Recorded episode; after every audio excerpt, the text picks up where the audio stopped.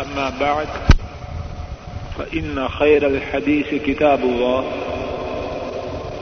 وخير الحدي حدي محمد صلى الله عليه وسلم، وشر الأمور محدثاتها، وكل محدثة بدعة، وكل بدعة ضلالة، وكل ضلالة في النار. اللهم انفعنا بما علمتنا وعلمنا ما ينفعنا وزدنا علما. سبحانك لا علم لنا إلا ما علمتنا إنك أنت العليم الحكيم. رب اشرح لي صدري ويسر لي أمري. واحلل عقدة من لساني يفقه قولي. اللهم إنا نعوذ بك من علم لا ينفع ومن قلب لا يخشع ومن قلب لا تشبع ومن دعاء لا يستجاب له. روى الشيخان عن ابن مسعود رضي الله تعالى عنه قال، سألت النبي صلى الله عليه وسلم، أي الأعمال أحب إلى الله عز وجل؟ قال، الصلاة لوقتها الحديث. اسلام کے پانچ ارکان اور ان میں سے دوسرا رخ رات اور دن میں پانچ نمازوں کا ادا کرنا ہے۔ آج کی اس نشست میں اللہ مالک کی توفیق سے اسلام کے اسی دوسرے رکن کے متعلق کچھ بات کہنے کی حقیر سی کوشش کروں گا۔ اللہ رحمان و رحیم سے التجا ہے کہ وہ میرے بات کہنے کو اور آپ کے بات سننے کو ہم سب کے لیے نجات کا سبب بنائے۔ اور جتنی زندگی اللہ نے ہمارے لیے ہماری مقدر کی ہے اس زندگی کے آخری لحظات تک، آخری سانسوں تک نمازوں کو قائم کرنے کی توفیق عطا فرما جو بات میں نے اس وقت اللہ کی توفیق سے عرض کرنا ہے، اس کے میں نے چند ایک حصے کیے ہیں۔ اور اس گفتگو کا پہلا حصہ یہ ہے کہ پانچوں نمازوں کا ادا کرنا اس کی فضیلت کیا ہے۔ کتاب و سنت میں اس بارے میں بہت سی باتیں ہیں اور ان میں سے ایک بات یہ ہے کہ بندائے ناتواں جب اپنے رب کے حضور نماز کے لیے کھڑا ہوتا ہے تو اس کا سلسلہ مناجات عرش والے رب رحمان و رحیم سے مل جاتا ہے۔ امام بخاری رحمہ اللہ نے اپنی صحیح میں حضرت انس رضی اللہ تعالی عنہ کے حوالے سے حدیث کو روایت کیا، ہمارے نبی کریم صلی اللہ علیہ وسلم نے فرمایا، ان احدکم يناجي ربكم یقینا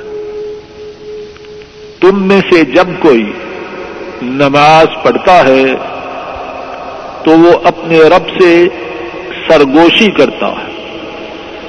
توجہ فرمائیے۔ کہاں خاکی کمزور نتواں بندہ۔ ایسا کمزور بندہ کہ دنیا والے اسے اپنے دروازوں سے دستکار دیں۔ بات کرنا چاہیں، وہ بات کرنا چاہے دنیا والے اس سے بات کرنا پسند نہ کریں۔ جب وہ نماز کے لیے اپنے رب سے، جب وہ نماز کے لیے اپنے رب کے روبرو کھڑا ہو، تو وہ اپنے رب سے سرگوشی کرتا اور میرا یہ اعتقاد ہے، اگر نماز قائم کرنے کی اس کے علاوہ اور کوئی فضیلت نہ بھی ہو، عقل والوں کے لیے نماز کی ایک یہی فضیلت، نماز کی شان و عظمت کو سمجھنے کے لیے کافی ہے۔ ذرا بات کو مثال سے سمجھیے، اللہ کے لیے بلند و بالا مثال ہے، ہمارا مدیر، ہمارا کفیل، یا کوئی وزیر، یا کوئی امیر، یا کوئی صدر۔ ان سے گفتگو کے لیے ہم کتنے ترستے ہیں۔ بسا اوقات کئی کئی دن بلکہ کئی کئی ہفتے اور مہینے اس بات کے لیے تڑپتے رہتے ہیں کہ فلاں کرسی والے سے دو چار منٹ گفتگو ہی ہو جائے۔ اللہ اکبر۔ نماز کتنی عظیم اور شان و عظمت والی عبادت ہے۔ کہ بندہ مسلمان نماز کے لیے کھڑا ہوا اور عرش والے رب سے اس کی کال مل گئی۔ نماز کی شان و عظمت کے متعلق دوسری بات، ہمارے نبی کریم صلی اللہ علیہ وسلم نے فرمایا اور آپ کے اس فرمان کو حضرت صوبان رضی اللہ تعالی عنہ نے بیان کیا، آپ صلی اللہ علیہ وسلم نے فرمایا وَعْلَمُوا أَنَّ خَيْرَ عَمَالِكُمُ الصَّلَاةِ ولا يحافظ على الوضوء الا مؤمن. ارشاد فرمایا، اس بات کو جان لو، اس بات کو نوٹ کر لو کہ تمہارے اعمال میں سے بہترین عمل وہ نماز ہے۔ اور وضو کی حفاظت ایمان والا ہی کرتا ہے۔ تو دوسری بات، نماز کی شان و عظمت کے متعلق یہ ٹھہری کہ تمام اعمال میں سے بہترین عمل، اعلی و افضل عمل وہ نماز کا قائم کرنا ہے۔ نماز کی شان و عظمت کے متعلق تیسری بات۔ امام بخاری اور امام مسلم رحمہ اللہ تعالی نے اس حدیث کو روایت کیا۔ حضرت ابو حریرا رضی اللہ تعالی عنہ نے بیان کیا کہ ہمارے نبی کریم صلی اللہ علیہ وسلم نے ارشاد فرمایا، ارائیتم لو ان نحرا بباب احدکم يغتسل فيه كل يوم خمس مرات، هل يبقى من درنه شيء؟ آپ نے اپنے ساتھیوں سے فرمایا، تمہارا کیا خیال ہے؟ اگر تم میں سے کسی کے دروازے کے سامنے نہر جاری ہو اور وہ اس نہر میں ہر روز پانچ مرتبہ غسل کرے پانچ مرتبہ نہائے، تو کیا اس کی کوئی گندگی، کوئی میل کچیل باقی رہ جائے گی؟ صحابہ نے عرض کی لائب کا مندر نہیں شہی بہتی نہر میں شالو نہر میں پانچ دفعہ غسل کرنے کے بعد اس کے جسم پر کوئی میل، کوئی گندگی باقی نہ رہ جائے گی۔ آپ صلی اللہ علیہ وسلم نے فرمایا فضال کا مسل الصلوات خمس یم اللہ بہن الخطایا فرمایا، یہی مثال پانچ نمازوں کی ہے۔ اللہ ان کی وجہ سے گناہوں کو محو کر دیتے ہیں، گناہوں کو مٹا دیتے ہیں۔ تو پانچ نمازیں گناہوں کے مٹانے کا اللہ کریم کے فضل و کرم سے بہترین، مؤثر اور مفید سبب ہے۔ چھٹی بات چوتھی بات نماز کی شان و عظمت کے متعلق۔ امام احمد اور امام تبرانی رحمہ اللہ تعالی نے اس حدیث کو روایت کیا۔ حضرت حنزلہ رضی اللہ تعالی انہوں نے اس حدیث کو روایت کیا، انہوں نے بیان کیا کہ میں نے رسول اللہ صلی اللہ علیہ وسلم کو فرماتے ہوئے سنا۔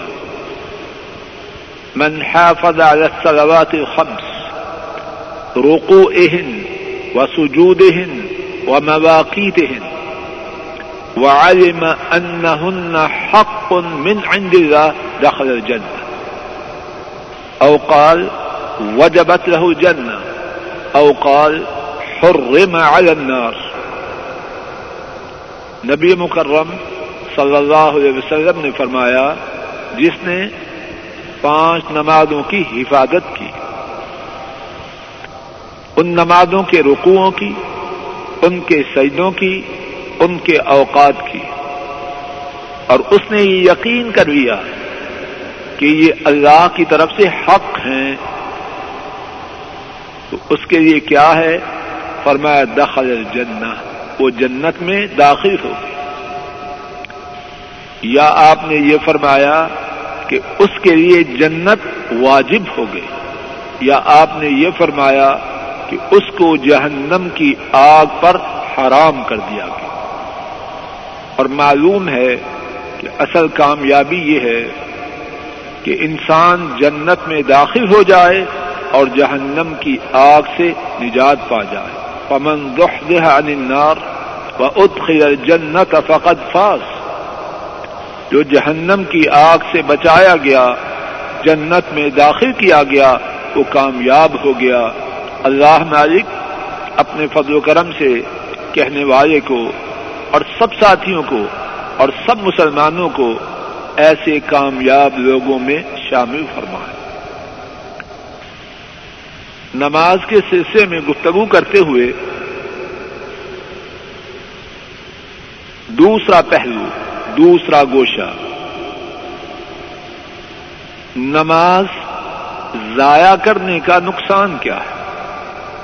ہم نے اللہ کی توفیق سے اس سے پہلے نماز کے قائم کرنے کے اجر و ثواب اور اس کی حیثیت کے متعلق چار باتیں سنی۔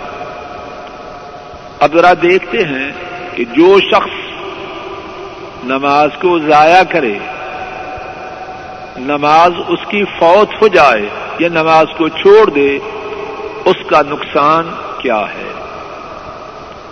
اس بارے میں متعدد روایات ہیں۔ تین روایات ذرا توجہ سے سماعت فرمائیے۔ امام مسلم ان تین میں سے پہلی روایت امام مسلم رحمہ اللہ نے اس حدیث کو روایت کیا۔ حضرت عبداللہ بن عمر رضی اللہ تعالی عنہما نے اس حدیث کو بیان کیا۔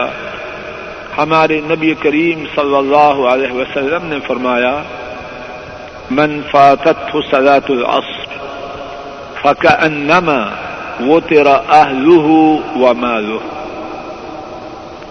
ارشاد فرمایا، جس کی اثر کی نماز فوت ہو گئی، توجہ کیجیے الفاظ مبارکہ پر۔ من فاتت ہو سزات العصر، جس کی اثر کی نماز فوت ہو گئی، یہ نہیں فرمایا کہ خود جان بوجھ کے چھوڑ دی جس کی عصر کی نماز فوت ہو گئی اس کا خسارہ، اس کا نقصان، اس کا لاس کتنا ہے؟ فرمایا، گویا کے اس کے کنبے کو قتل کیا گیا۔ اور کنبے میں بیگم، اور اگر عورت ہے تو شوہر، بیٹیاں، بیٹے، ماں باپ، سب شامل۔ فرمایا، گویا کے اس کے کنبے کو قتل کیا گیا۔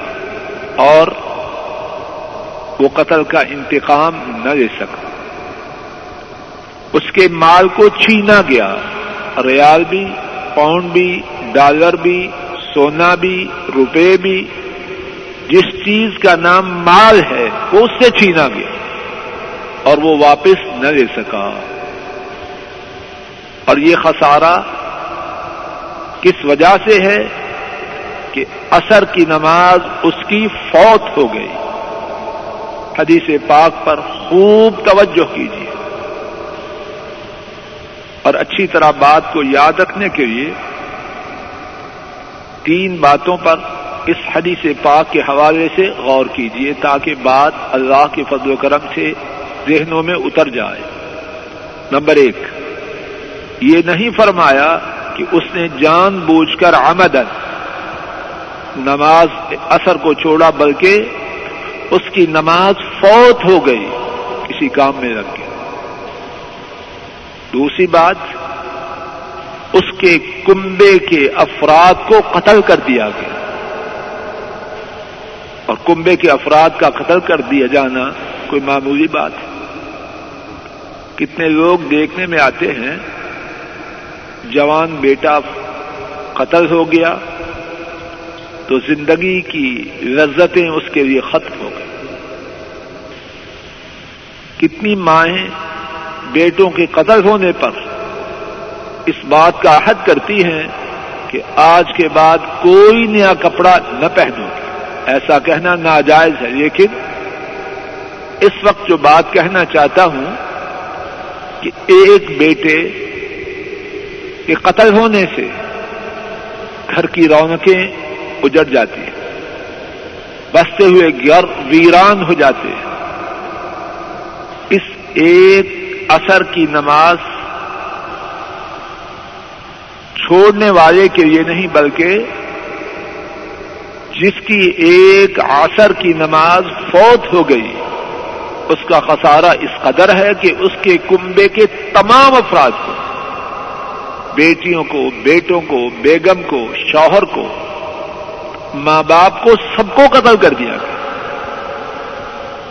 اور مال چھین لیا گیا اور اسی پر بس نہیں، نمبر تین، وہ قاتلوں سے انتقام نہیں لے سکتا۔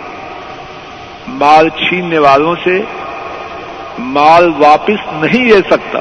اللہ نہ کرے، اگر کوئی اپنے کنبے کے افراد کے قاتل کو سینا تانے زمین پر چلتے دیکھے تو کیا وہ یہ تمنا نہ کرے گا کہ ان کو اس کو دیکھنے کی بجائے میرے لیے بہتر ہے کہ میں بھی زمین کے نیچے چلا جاؤں؟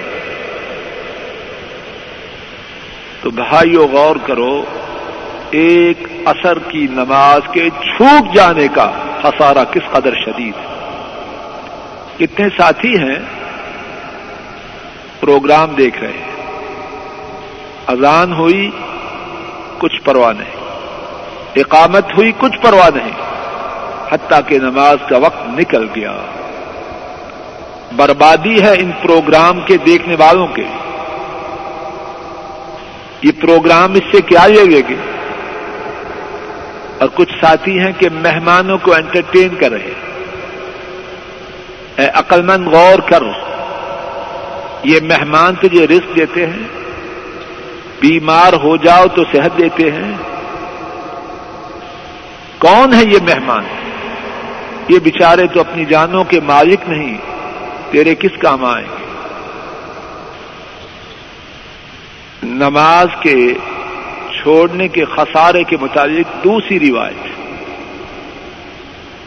اور اس کا تعلق اس شخص کے متعلق ہے جو نماز کو خود چھوڑتا۔ صحیح بخاری میں ہے، حضرت بریدہ رضی اللہ تعالی عنہ نے بیان کیا۔ نبی رحمت صلی اللہ علیہ وسلم نے فرمایا، من ترک صلاة العصر فقد حبت عمله جس نے اثر کی نماز کو چھوڑا، اس کا عمل برباد ہو گیا۔ عمرے ہو رہے ہیں حج کیا جا رہا ہے۔ صدقہ و خیرات بھی ہو رہا ہے اور ساتھ نماز بھی چھوڑی جا رہی۔ ایسے ساتھی اس حدیث پاک کو ہمیشہ اپنی آنکھوں کے سامنے رکھیں۔ الفاظ حدیث پر پھر غور کیجیے من تارا کا سزا العصر، جس نے اثر کی نماز کو چھوڑا، فقد حبت عمل اس کا عمل برباد ہو گیا۔ میرے اور آپ کے پاس ہے کیا؟ ہم کس بات پر یہ جرت کریں کہ ایک نماز چھوڑ کے اپنے اعمال کو برباد کریں؟ نیکیوں کی پونجی تو ہماری پہلے ہی بہت ہی قلیل ہے۔ اب نماز کو چھوڑ کر اس کو بھی برباد کر لیا تو کل قیامت کے دن اللہ کے دربار میں کون سا منہ لے کے حاضر ہو؟ اور اسی بارے میں ایک تیسری روایت امام احمد رحمہ اللہ نے اس حدیث کو روایت کیا۔ حضرت ابو الدرداء رضی اللہ تعالی عنہ نے بیان کیا، نبی حضرت ابو الدرداء رضی اللہ تعالی عنہ نے بیان کیا، من ترک الصلاة متعمدا فقد حبت عمله. جس نے نماز کو جان بوجھ کر چھوڑا۔ پہلی حدیث میں ذکر تھا نماز عصر کا۔ ابو الدرداء رضی اللہ تعالی عنہ کے اس فرمان میں مطلق نماز جو نماز چھوڑی، خواہ فجر کی ہو، خواہ ظہر کی ہو خواہ عصر کی ہو، خواہ مغرب یا عشاء کی۔ جس نے بھی نماز کو ارادتن چھوڑا، اس کا انجام، اس کا خسارہ کیا ہے، اس کا عمل برباد ہوا۔ نماز کے سلسلہ میں ہماری گفتگو کا اللہ کی توفیق سے تیسرا حصہ۔ نماز کے چھوڑنے والا شرعی طور پر اس کے بارے میں کیا فتوا ہے؟ وہ مسلمان ہے یا اسلام سے باہر ہے؟ اپنی بات اس سلسلے میں نہیں کہنا چاہتا۔ آئیے نبی کریم صلی اللہ علیہ وسلم کا اس بارے میں فرمان سنتے ہیں۔ حضرات آئمہ احمد ترمدی نسائی اور ابن ماجہ، اور رحمہ اللہ تعالی نے اس حدیث کو روایت کیا۔ حضرت بریدہ رضی اللہ تعالی عنہ نے بیان کیا، ہمارے نبی کریم صلی اللہ علیہ وسلم نے فرمایا، العہد الذي بیننا و بینہم الصلاح ومن ترکها فقد کفر۔ ارشاد فرمایا، ہمارے اور ان کے درمیان جو عہد ہے وہ نماز ہے۔ الفاظ حدیث پہ خوب توجہ کی تھی اور سعودی عرب رہنے کی وجہ سے، اللہ کے فضل و کرم سے اتنی عربی تو عام طور پر لوگ سمجھتے الحد الدی بیننا و بینہم الصلاة۔ ہمارے اور ان کے درمیان جو عہد ہے وہ نماز ہے۔ اور اس کے بعد کیا فرمایا؟ ومن ترکہا فقد کفر جس نے اس کو یعنی نماز کو، جس نے نماز کو چھوڑا، یقیناً وہ کافر ہو گیا۔ اب بات کی جائے تو کہتے ہیں یہ علماء کی سختی۔ ہے اب یہ ارشاد گرامی کن کا ہے؟ ان کا ہے کہ اللہ کی ساری مخلوق میں سے سب سے زیادہ مہربان اور رحم دے۔ وہ فرما رہے ہیں، جس نے نماز کو چھوڑا، وہ کافر ہو گیا۔ آئیے اسی سلسلے میں امیر المومنین عمر فاروق رضی اللہ تعالی عنہ کا فتویٰ بھی سنی امام تبرانی رحمہ اللہ نے اس واقعہ کو روایت کیا۔ حضرت مسور بن مخرمہ رضی اللہ تعالی عنہ وہ بیان کرتے ہیں۔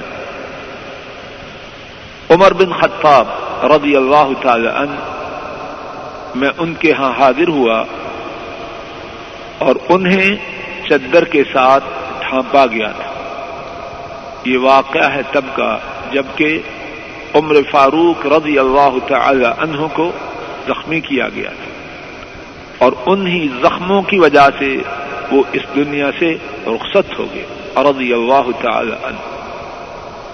تو بیان کی حضرت مصور نے، میں عمر بن خطاب رضی اللہ تعالی عنہ کے پاس حاضر ہوا اور انہیں چدر سے ڈھانپا گیا تھا۔ میں نے لوگوں سے کہا کئی فتح نہ ہو آپ ان کی حالت کو کیسے پاتے؟ قالو کما ترا لوگوں نے کہا، جیسے آپ دیکھ رہے ہیں۔ مقصود یہ کہ ان کی کیفیت، ان کے صحت کی سنگینی تمہارے سامنے ہے۔ قلت اعقدوه بالصلاة، فإنكم لن توقدوه لشيء أفضل له من الصلاة۔ مصور کہتے ہیں کہ میں نے کہا، امیر المؤمنین عمر فاروق رضی اللہ تعالی عنہ انہیں نماز کے نام سے اٹھاؤ۔ اس وقت حضرت فاروق رضی اللہ تعالی عنہ زخموں کی شدت کی وجہ سے بے ہوش ہو چکے۔ تو مسور نے ساتھیوں کو تجویز دی، ان کے سامنے نماز کا ذکر کرو۔ کہ نماز کا وقت گزر رہا ہے اور آپ نے ابھی تک نماز ادا نہیں کی۔ اور مسور نے اپنی گفتگو میں کہا کہ نماز ہی وہ چیز ہے جس کی وجہ سے تم انہیں ہوش میں لا سکتے ہو اگر انہوں نے ہوش میں آنا ہے۔ عام طریقہ ہے کہ ہمیں جس چیز کا زیادہ اہتمام ہو، زیادہ فکر ہو، اگر اس ذکر کے ساتھ اٹھایا جائے تو فوراً اٹھ جاتے ہیں۔ ساتھیوں نے مصور کی تجویز سے اتفاق کیا اور انہوں نے آواز دی اور سیاد یا امیر المؤمنین۔ اے امیر المؤمنین، نماز۔ اب یہ جملہ کہنا تھا، حضرت فاروق رضی اللہ تعالی عنہ، ان پہ کیا اثر ہوتا ہے؟ اور میرے ساتھی اور خصوصاً نوجوان ساتھی، ذرا اپنے اوقات کو یاد کریں۔ صبح والد آواز دیتا ہے نماز، اور زیادہ اکٹھے ہوتے۔ ساتھی آواز دے، نیند کو اور پختہ کرتے۔ کیا اسی کا نام مسلمانی ہے؟ اور اگر دفتر کے شروع ہونے کے عنوان سے آواز دی جائے، فوراً اٹھ کے بیٹھ جاتے کیا مانا نماز کے اہتمام سے سینہ خالی ہے یا نماز کا اہتمام سینے میں بہت کم ہے؟ اور جو سینہ نماز کے اہتمام سے خالی ہے، اس سینے والا اپنے بارے میں فیصلہ کرے، کیا اس کے سینے میں ایمان ہے یا رخصت ہو چکا عمر فاروق رضی اللہ تعالی عنہ اس آواز کو سنتے ہیں الصلاط یا امیر المومنین ان کا ری ایکشن ان کا رد عمل کیا ہے؟ مصور بیان کرتے ہیں، انہوں نے اس آواز کو سنا تو فوراً بولے حلوا ادن ولا حق فی اسلام من فرق الصلاة۔ اللہ اور اس کا اسلام میں کوئی حق نہیں جس نے نماز کو چھوڑا۔ امیر المومنین حضرت فاروق رضی اللہ تعالی عنہ، ان کے الفاظ مبارکہ دوبارہ سنیے۔ اپنے سینوں پر سبت کیجیے۔ اور اگر ساتھیوں کے پاس قلم کاغذ ہو تو اس پہ بھی نوٹ کروے فرمایا ولا حق فی اسلام لمن ترک الصلاۃ جس نے نماز کو چھوڑا، اس کا اسلام میں کوئی حصہ نہیں۔ اللہ نہ کرے، اگر میں یا آپ میں سے کوئی نماز کو چھوڑے، تو ہم اس قاعدہ سے، اس ضابطہ سے اس جنرل رول سے مستثنا کیسے ہو سکتا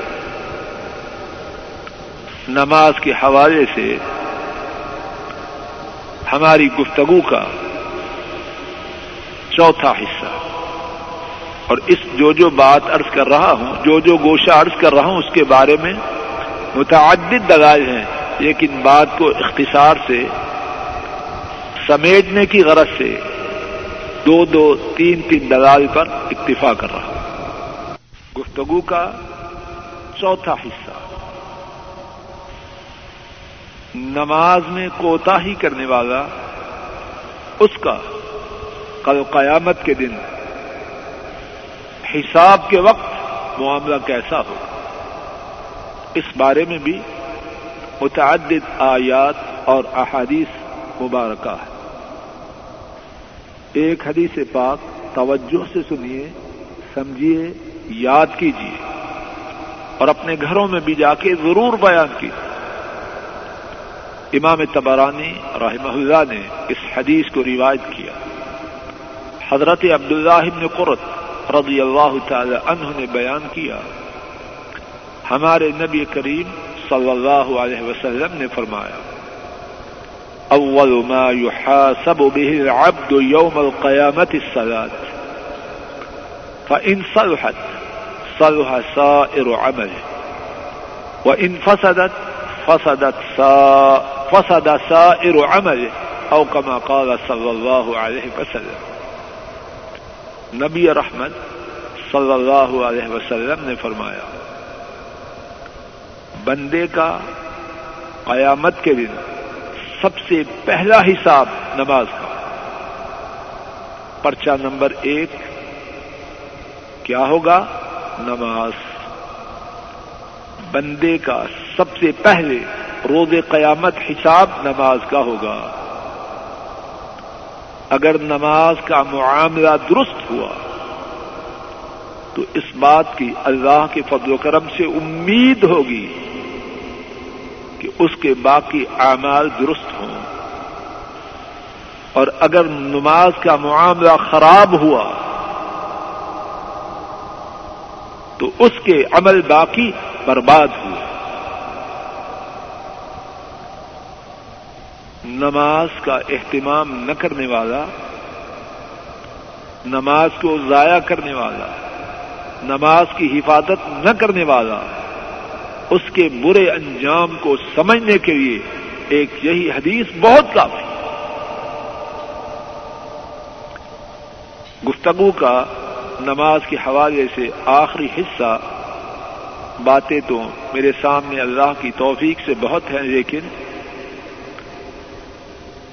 آپ کے افطاری کے وقت کو پیش نظر رکھتے ہوئے، بات کو سمیٹتے ہوئے اللہ کی توفیق سے، نماز کے حوالے سے گفتگو کا آخری حصہ۔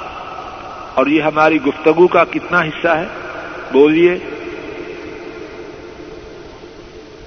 سن رہے ہیں کہ نہیں؟ گفتگو کا آخری حصہ۔ پانچواں اور آخری حصہ۔ نماز کے ساتھ۔ ہمارے نبی کریم صلی اللہ علیہ وسلم کا کیا تعلق تھا؟ احادیث کی کتابوں میں ہمارے نبی مکرم صلی اللہ علیہ وسلم کے نماز کے ساتھ تعلق کو بیان کرنے والی بہت سی احادیث ہیں۔ ان میں سے دو چار توجہ سے سماعت فرمائی۔ امام احمد رحمہ اللہ نے اس حدیث کو روایت کیا۔ حضرت انس رضی اللہ تعالی عنہ نے بیان کیا کہ ہمارے نبی کریم صلی اللہ علیہ وسلم نے فرمایا وجو قرت عینی فی میری آنکھوں کی ٹھنڈک نماز میں رکھی گئی۔ اے مسلمان، غور کر۔ اے کہنے والے اور سننے والے، اپنا محاسبہ کر۔ تیری اور میری آنکھوں کی ٹھنڈک کس بات میں اگر نماز میں ہے، تو اللہ کے فضل و کرم سے بشارت کو قبول کر۔ اور اگر میری اور تیری آنکھوں کی ٹھنڈک کسی ایسی بات میں ہے جو اللہ کی نافرمانی کی ہے، جو شیطان کے آلات میں سے کسی آلات، کسی آلے سے متعلق ہے تو موت کے آنے سے پہلے پہلے اس تعلق کو توڑ دے۔ اگر نہ، اندیشہ ہے کہ انجام بہت برا ہو۔ تو ہمارے نبی کریم صلی اللہ علیہ وسلم کے نماز کے ساتھ تعلق کے بارے میں پہلی بات کہ نماز ہمارے نبی کریم صلی اللہ علیہ وسلم کی آنکھوں کی ٹھنڈک تھی۔ نماز کے ساتھ آپ کے تعلق کے متعلق دوسری بات۔ امام تبرانی اور امام بزار رضی اللہ رحمہ اللہ تعالی نے ابو مالک الاشعی رضی اللہ تعالی عنہ کے حوالے سے ایک روایت نقل کی۔ انہوں نے بیان کیا، کان النبی صلی اللہ علیہ وسلم اذا اسلم الرجل كان اول ما يعلمنا او علمه الصلاه کہ جب بھی کوئی آدمی مسلمان ہوتا تو نبی کریم صلی اللہ علیہ وسلم ہمیں یا انہوں نے بیان کیا کہ اس مسلمان ہونے والے کو جس بات کی سب سے پہلے تعلیم دیتے وہ نماز ہوتی۔ اس سے اندازہ کیجیے کہ نبی محترم صلی اللہ علیہ وسلم کی نگاہ مبارک میں نماز کی اہمیت کتنی زیادہ تھی۔ نماز کے ساتھ حضرت صلی اللہ علیہ وسلم کے تعلق کو سمجھنے کے لیے ایک تیسری بات یہ سنیے، امام احمد رحمہ اللہ نے اس حدیث کو روایت کیا، حضرت علی رضی اللہ تعالی عنہ نے بیان کیا کہ جب غزوہ خندق میں کافروں نے شدت کے حملے کی وجہ سے مسلمانوں کو اور نبی کریم صلی اللہ علیہ وسلم کو اتنا مشغول کر دیا کہ اثر کی نماز ادا نہ کر پائے، یہاں تک کہ سورج غروب ہو گیا، تو نبی کریم صلی اللہ علیہ وسلم جو سراپا رحمت تھے، مجسمہ شفقت تھے، اللہ نے انہیں رحمت العالمین بنا کے مبعوث فرمایا تھا۔ انہوں نے ان مشرقوں کے لیے بد دعا کی کہ انہوں نے نماز کی ادائیگی میں نبی کریم صلی اللہ علیہ وسلم کے لیے اور مسلمانوں کے لیے رکاوٹ کھڑی کی۔ حضرت علی رضی اللہ عنہ، انہوں نے بیان کیا کہ نبی مکرم صلی اللہ علیہ وسلم نے اس موقع پر ان مشرقوں کے لیے اللہ سے یہ دعا کی شغلون عن الصلاة الوسطى حتى غابت الشمس، ملا اللہ بطونہم و بیوتہم نارا. انہوں نے ہمیں اثر کی نماز سے مشغول کر دیا، یہاں تک کہ سورج غروب ہو گیا۔ اللہ ان کے پیٹوں کو اور ان کے گھروں کو جہنم کی آگ سے بھر دے۔ اور کیجیے کہ نماز کا معاملہ کتنا سنگین ہے۔ آپ صلی اللہ علیہ وسلم کو زخمی کریں، لہو روحان کریں، جبریل امین آئیں، پہاڑوں کا فرشتہ آئے۔ آپ سے درخواست کریں کہ آپ حکم دیجیے ان ظالموں کو دو پہاڑوں کے درمیان کچل کر ختم کر دیں۔ آپ فرمائیں نہیں، میں تو اللہ سے اس بات کی امید رکھتا ہوں کہ اللہ ان کی نسلوں سے ایسے لوگ پیدا فرما دیں جو اللہ کے سوا کسی کو شریک، اللہ کا کسی کو شریک نہ ٹھہرائیں۔ لیکن جب یہی کا، جب کافر نماز کی راہ میں رکاوٹ بنے، تو آ حضرت صلی اللہ علیہ وسلم اللہ سے دعا کریں کہ اللہ ان کی کہ اللہ ان کے پیٹوں کو اور ان کے گھروں کو جہنم کی آگ سے ہڑ دیں۔ آ حضرت صلی اللہ علیہ وسلم کے نماز سے تعلق کے متعلق اور بھی کتنی ہی باتیں ہیں، انہی باتوں پر اکتفا کرتے ہوئے ایک دفعہ کہی گئی بات کا خلاصہ عرض کرتا ہوں کہ نماز کی شان و عظمت اللہ کے ہاں بہت زیادہ ہے۔ نماز کا خسارہ، نماز میں کوتا ہی نماز کے چھوڑنے کا خسارہ انتہائی سنگین ہے اور جو نماز نہ ادا کرے، آ حضرت صلی اللہ علیہ وسلم کے ارشاد گرامی کے مطابق اس کا اسلام سے تعلق ختم ہوتا ہے اور نماز کا قائم کرنے والا اور نماز کا چھوڑنے والا ان دونوں کے انجام کے مطابق آ، حضرت صلی اللہ علیہ وسلم کے ارشاد گرامی سے یہ بات معلوم ہوتی ہے کہ جو نماز کے معاملہ میں کامیاب ہوا، اللہ کے فضل و کرم سے باقی معاملات میں اس کی کامیابی کی امید ہے اور جو قیامت کے دن نماز کے معاملہ میں ناکام ہوا، اس کے باقی عمل برباد ہوئے۔ اور آخری بات حضرت صلی اللہ علیہ وسلم کے نماز کے بارے میں تعلق کے حوالے سے عرض کی گئی کہ نبی کریم سسم کی آنکھوں کی ٹھنڈک نماز میں تھی۔ آپ مسلمان ہونے پر کسی شخص کو سب سے پہلے نماز کی تعلیم دیتے اور جب مشکین مکہ اثر کی نماز میں رکاوٹ بنے تو آپ صلی اللہ علیہ وسلم نے باوجود اپنی رحم دلی کے ان کے لیے بد دعا کی کہ اللہ ان کے پیٹوں کو اور ان کے گھروں کو جہنم کی آگ سے بڑھ دے۔ اللہ مالک اپنے فضل و کرم سے کہنے والوں کو، کہنے والے کو اور سب سننے والوں کو نماز کی پابندی کی توفیق عطا فرمائے۔ اللہ ہمارے اہل ویال کو، ہمارے بہن بھائیوں کو اور امت اسلامیہ کو نماز کی پابندی کی توفیق عطا فرمائے۔ اللہ مالک ہمارے گناہوں کو معاف فرمائے۔ ہماری معمولی نیکیوں کو قبول فرمائے، ہماری اس مجلس کو مبارک فرمائے۔ بات کے کہنے اور سننے میں جو غلطی ہوئی، اللہ اس کو معاف فرمائے۔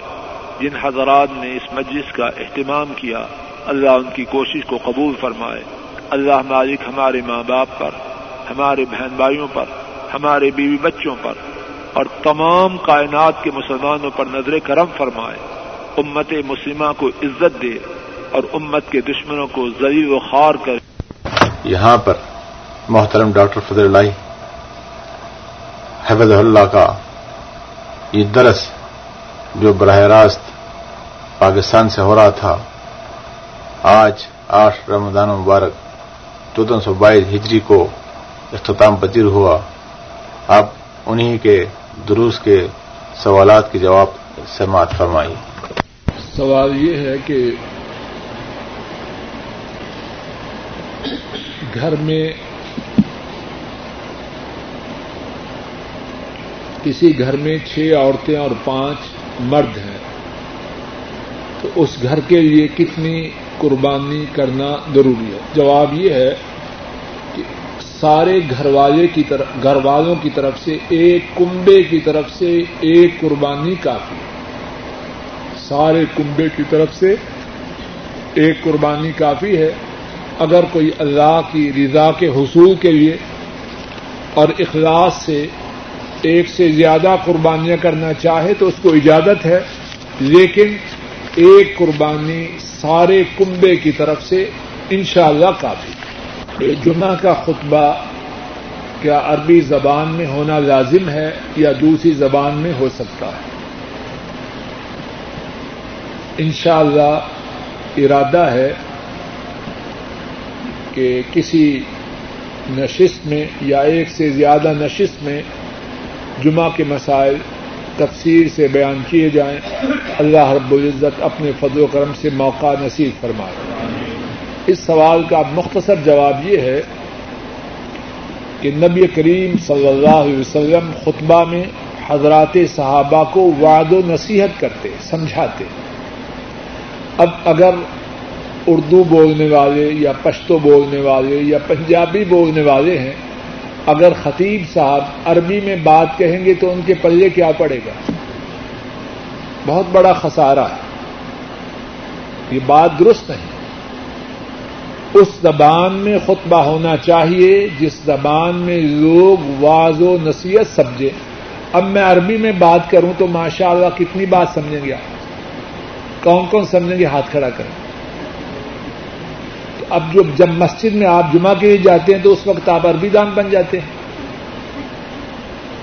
جہاں اردو اسپیکنگ پشتو جس جس زبان کے جن جن ملکوں میں لوگ ہو انہیں زبانوں میں وہاں خطبہ ہونا چاہیے۔ ہاں ابتدا میں اللہ کی حمد و ثنا، نبی پاک سم پر درود پاک، وہ تو سنت طریقے سے۔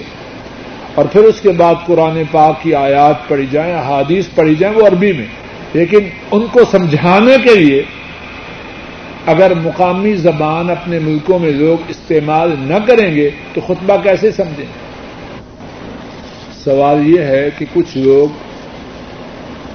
ملازمت کی وجہ سے جو تھکاوٹ ہوتی ہے، اس کے پیش نظر اثر کی نماز مستقل طور پر جماعت سے نہیں پڑھتے جواب یہ ہے کہ پانچوں نمازیں جماعت کے ساتھ پڑھنا فرض ہے۔ پانچوں نمازیں جماعت کے ساتھ پڑھنا فرض اور واجب ہے۔ اور جو شخص فرض اور واجب کو ترک کرے، وہ گناگار ہے۔ ایک حدیث صرف سن لیجیے نبی کریم صلی اللہ علیہ وسلم نے فجر کی نماز پڑھائی۔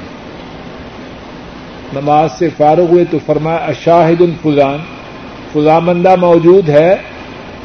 لوگوں نے کہا، نہیں۔ پھر فرمایا شاہد الفلان فلاں ہے؟ لوگوں نے کہا، نہیں۔ آپ نے فرمایا، یہ دو نمازیں عشاء اور فجر کی۔ منافقوں پر بہت باری ہیں، کیا مقصد ہے؟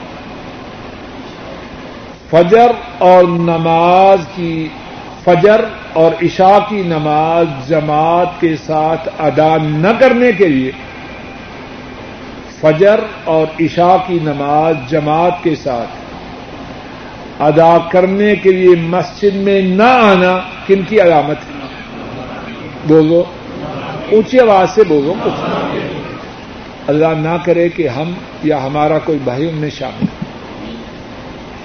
اور اگر جماعت کے ساتھ آ کے نماز پڑھنا فرض اور واجب نہ ہوتا، تو رحمت دو عالم سے سن، جو فجر کی نماز سے رہ گئے، ان کے بارے میں کہہ سکتے تھے کہ جس، یہ دو نمازیں منافقوں پر بھاری اور پھر وہ جو نابینا شخص تھا، عبداللہ ابن مختوم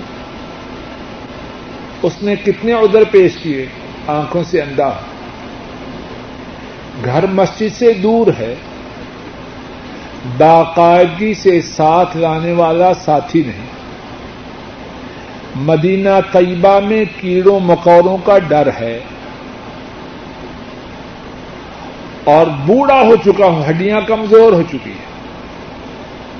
نابینا ہوں، گھر مسجد سے دور ہے، باقاعدگی سے لانے والا ساتھی نہیں۔ مدینہ منورہ میں کیڑوں مکوڑوں کا، مودی چیزوں کا ڈر ہے۔ اور پانچویں بات کے بوڑھا ہو چکا ہوں، ہڈیاں کمزور ہیں۔ کیا مجھے اجازت ہے کہ فرض نماز اپنے گھر میں پڑھ لیا کروں؟ آپ نے فرمایا ٹھیک ہے۔ واپس گیا تو فرمایا ادھر آؤ۔ فرمایا اذان سنتے ہو عرض کی سنتا فرمایا، لا اجد کا رخ میں تیرے لیے اسلام میں اس بات کی اجازت نہیں پاتا کہ تو مسجد میں جماعت کے ساتھ آ کے نماز نہ پڑھے اور اپنے گھر میں پڑھے۔ اب یہ صاحب اندھے ہیں یا آنکھوں والے؟ ہیں اور ریاض میں کیڑوں مکوڑوں کو کوئی ڈر ہے؟ اور گھر بڑی دور ہے مسجد، ماشاء اللہ ریاض تو مسجدوں کا شہر ہے۔ گلی گلی میں مسجد اللہ کی فضل و کرم سے۔ کون سا وہ عمر ہے جو ہمارے اس ساتھی کے پاس یا ہمارے ساتھی کے اور یا ہمارے پاس موجود ہے؟ ادھر ہو تب بھی اجازت نہیں، یہ جو ادھر ذکر کیے گئے مسئلہ خطرناک ہے۔ پوری کوشش کریں اور اللہ سے دعا بھی کریں کہ یا اللہ ہماری کوئی نماز جماعت کے ساتھ رہ نہ جائے۔ بہت بڑے گناہ کی بات ہے۔ ایک سوال یہ ہے کہ وفات کے موقع پر لوگ کھانا تیار کرتے ہیں اور پھر آنے والوں کو کھلایا جاتا ہے۔ اور شاید معلوم نہیں کہ سب علاقوں میں، پنجاب میں جو بات رائج ہے وہ یہ ہے کہ جن بچاروں نے بیٹی دی ہے، اب اس گھر کا کوئی مر گیا تو کھانا بھی دے۔ بیٹی بیٹوں والی، پوتوں والی، نواسی والی ہو جائے تب بھی اس بیٹی کے جو دادی بن چکی ہے اس کے بھائی یا رشتے دار کھانا لے کے آئے اسلام میں اس بات کا قطعاً کوئی ثبوت اور دوسری بات یہ ہے کہ نیت کے گھر سے کھانا کھانا حرام ہے۔ ہاں جو باہر سے آئے ہیں، دوسرے شہروں سے لوگ آئے ہیں، مہمان، وہ کھانا کھا سکتے ہیں۔ اور ان کے کھانے کا بھی کوئی پڑوسی کو رشتے دار بندوبست کر دے۔ لیکن محلے والے جو میت کے گھر مل کے کھانا کھاتے ہیں، اسلام میں اس کی اجازت ہے۔ اور دوسرا سوال یہ ہے کہ جہاں وفات ہو، وہاں عورتیں نوحہ کرتی ہیں۔ تو آج ساتھی نے پوچھا ہے کہ میری بیوی ایسی جگہ جائے کہ نہ جائے؟ اور انہوں نے ساتھی نے لکھا کہ میری بیوی نوحہ نہیں کرتی۔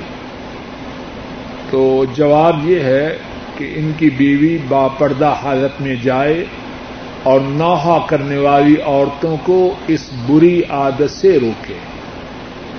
یعنی اس غرض سے جائے کہ تعزیت بھی کروں گی اور اس بری بات سے روکنے کی کوشش بھی کروں۔ گی دعا سے پہلے جو حمد و ثنا ہے، ایک ساتھی نے سوال کیا ہے کہ اس کا کیا مقصد ہے؟ تو اس سے مراد یہ ہے کہ اللہ کی تعریف کی جائے۔ سورہ الفاتحہ پڑھی جائے کہ اس میں اللہ کی تعریف ہے سبحان اللہ الحمد للہ اللہ اللہ اکبر۔ یعنی وہ کلمات جن میں اللہ مالک کی تعریف ہے، وہ پڑھیے۔ غسل کرنے کا مصنون طریقہ یہ ہے کہ آدمی پہلے جہاں نجاست ہو اس کو صاف کرے، استنجا کرے، پھر وضو کرے، اور اگر غصے جنابت ہو تو پاؤں نہ دھوئے، باقی سارا وضو کرے اور اگر غصے جنابت نہ ہو، ویسے غسل ہو تو پاؤں بھی دھوئے۔ اب جب غسل کرے تو اس کے بعد دوبارہ وضو کی ضرورت نہیں۔ ہاں اگر دوران غسل شرمگاہ کو ہاتھ لگے یا شرمگاہ سے پیشاب کے قطرے نکلیں تو پھر وضو ہے، وگرنہ غسل سے پہلے کا وضو کافی ایک ساتھی معاشی پریشانی کا پہلا سوال تقریر کرتے ہوئے پہلا سوال یہ ہے کہ آدمی کسی کی نقل اتار سکتا ہے۔ مثلا کسی کو تقریر کرتے ہوئے دیکھا تو اسی طرح تقریر کرنے کی کوشش کرے تو جائز ہے کہ نہیں؟ اس سوال کے دو پہلو ہیں۔ اس سوال کے جواب کے دو پہلو ہیں۔ اگر مقصد یہ ہو نقل اتارنے کا کہ مذاق اڑانا ہے تو پھر تو گناہ ہے۔ خواہ وہ تقریر کرنے والے کی نقل اتارے یا کسی اور کی؟ اگر مقصد یہ ہو کہ اسے یہ انداز پسند ہے اور چاہتا ہے کہ اسی انداز میں آگے بات نقل کرے، تو اس میں کوئی حرج نہیں۔ دوسرا سوال یہ ہے کہ آدمی، اس نے یہ ارادہ کیا کہ ہر روز جو کماؤں گا، اس میں سے کچھ اللہ تعالی کی راہ میں دوں گا۔ اب ہر روز کماتا رہا اور کچھ پیسے علیحدہ کرتا رہا۔ اب جب مہینہ ختم ہوا تو سوال یہ ہے کہ کیا ان پیسوں سے حدیث کی کتاب خرید کر اپنے پاس رکھ لے تاکہ روز پڑھ سکے؟ معلوم ہوتا ہے کہ نیت میں کچھ فرق آ رہا ہے۔ ایسا نہ کرے۔ حدیث کی کتاب الگ پیسوں سے خریدے۔ اب یہ اس نے نیت کیا اللہ کی راہ میں دینے کے لیے کسی کو دے دے۔ ایسا کام نہ کرے۔ یہ سوچ اگرچہ حدیث کی کتاب پڑھنے کی ہے، لیکن اس میں خرابی کا پہلو۔ حدیث کی کتاب الگ پیسوں سے خریدے اور یہ کسی کو اللہ کی راہ میں دے دے۔ اور اس طرح لکھا کہ کسی کو تحفے کے طور پر دے دیں نہیں۔ تحفہ تو آدمی امیر کو بھی دے سکتا، غریب کو بھی دے سکتا، یا حج کر ایسے کام نہ کرے جو اللہ کی راہ میں جس نیت کے لیے وہ پیسے رکھے ہیں، اس نیت کو پورا کرے۔ اور جس اللہ نے یہ پیسے عطا کیے ہیں، وہ حدیث کی کتاب خریدنے کے لیے، حج کے لیے بھی پیسے عطا فرما سکتے کچھ لوگ بائیس رجب کو حلوہ وغیرہ تقسیم کرتے ہیں۔ اس کا کیا حکم ہے؟ کھانے کے لیے بہانے اور ہیرے۔ ہیں قرآن کریم میں اور احادیث شریفہ میں جہاں تک میرا محدود علم ہے اس بات کی کوئی بات ایسی نہیں کہ رسول کریم صلی اللہ علیہ وسلم نے امت کو اس سے نہ روکا۔ ایک حدیث پاک میں ہے، رسول کریم صلی اللہ علیہ وسلم فرماتے ہیں امام بغوی رحمہ اللہ اپنی کتاب شرح السنہ میں اس حدیث کو بیان کرتے ہیں۔ عبداللہ ابن مسعود رضی اللہ تعالی عنہ اس کے راوی ہیں۔ رسول کریم صلی اللہ علیہ وسلم فرماتے ہیں، ما من شيء يقربكم الى الجنه ويباعدكم من النار الا وقد امرتكم به. کوئی بات جو تمہیں جنت کے قریب کرنے والی ہے اور جہنم سے دور کرنے والی ہے، میں نے تمہیں اس کا حکم کیے بغیر اس بات کو نہیں چھوڑا۔ جو بات جنت کے قریب کرنے والی ہے، جہنم سے دور کرنے والی ہے، رسول کریم صلی اللہ علیہ وسلم فرماتے ہیں، میں نے اس بات کا تمہیں حکم کر دیا ہے۔ اب یہ جو بائیس رجب کے کنڈے اور حلوے ہیں، کیا یہ بات جنت کے قریب کرنے والی ہے؟ اگر کرنے والی ہے تو اللہ کے رسول صلی اللہ علیہ وسلم کا یہ فرمان معاذ اللہ غلط ہے۔ اس کا اسلام سے کوئی تعلق نہیں۔ کھانا ہے تو ویسے کھا لو، بارش کا موسم ہے، حلوہ کھاؤ۔ دین کا ہویا بگاڑ کے ضرور کھانا ہے۔ مانگ کے کھا لو۔ اگر لوگوں کا مال ہی کھانا ہے تو خیرات طلب کرو۔ دین میں کیوں داخل کرتے ہو؟ اس سے خیرات مانگ کے کھانا اچھا ہے۔ کیونکہ اگر کوئی ایسی بات جو دین کی نہیں، دین میں داخل کرو گے، تو اس میں مدینے والے کی گستاخی ہے۔ کہ یہ دین کی بات تھی، انہوں نے نہ بتلائی تم آئے اور تم دین کو پورا کر رہے ہو۔ ذرا غور تو کرو۔ کھانا ہی ہے تو کسی اور طریقے سے کھاؤ۔ مدینے والے کی شان میں گستاخی کر کے تو نہ کھاؤ۔ وہ تو امت کو گواہ بنا کے اس بات کا اعلان کر رہے ہیں۔ مجھ پر اللہ نے جو دین نازل کیا، میں نے سارے کا سارا پہنچا دیا۔ اور تم دین میں نئی بات داخل کر کے اس بات کا اعلان کر رہے ہو، نہیں۔ دین میں کمی تھی۔ جو مدینے والے نے تو پوری نہ کی، ہم ہندوستان اور پاکستان میں بیٹھ کر پوری کر رہے ہیں۔ انتہائی گستاخی کی بات ہے۔ پچیس دسمبر کو اگر کوئی نصرانی، جسے ہم عیسائی کہتے ہیں، دعوت دے، تو قبول کرنی چاہیے کہ نہیں؟ جواب یہ ہے کہ بالکل قبول نہیں کرنا چاہیے۔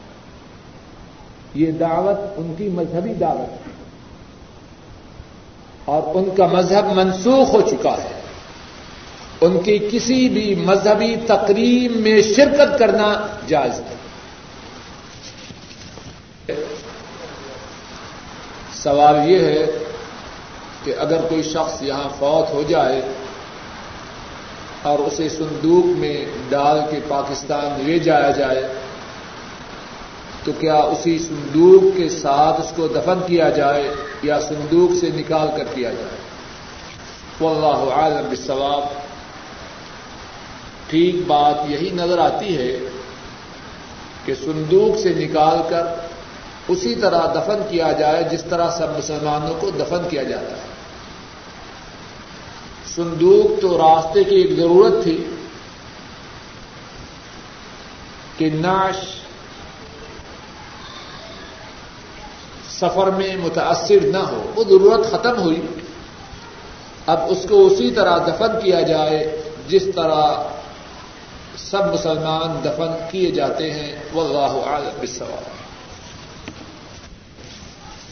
کوئی شخص کسی ایسی حالت میں ہو کہ کسی انسانی جان کو بچانے کی غرض سے نماز متاثر ہوتی ہو، تو کیا نماز میں تاخیر کر سکتا ہے کہ نہیں؟ ایک شخص کنویں میں گرا، ادھر نماز کھڑی ہو گئی۔ اب اگر جماعت کے ساتھ نماز پڑھے تو خدشہ ہے کہ اتنی دیر میں وہ شخص ڈوب جائے۔ اسی طرح کوئی شخص نہر میں، نالے میں، دریا میں گر گیا۔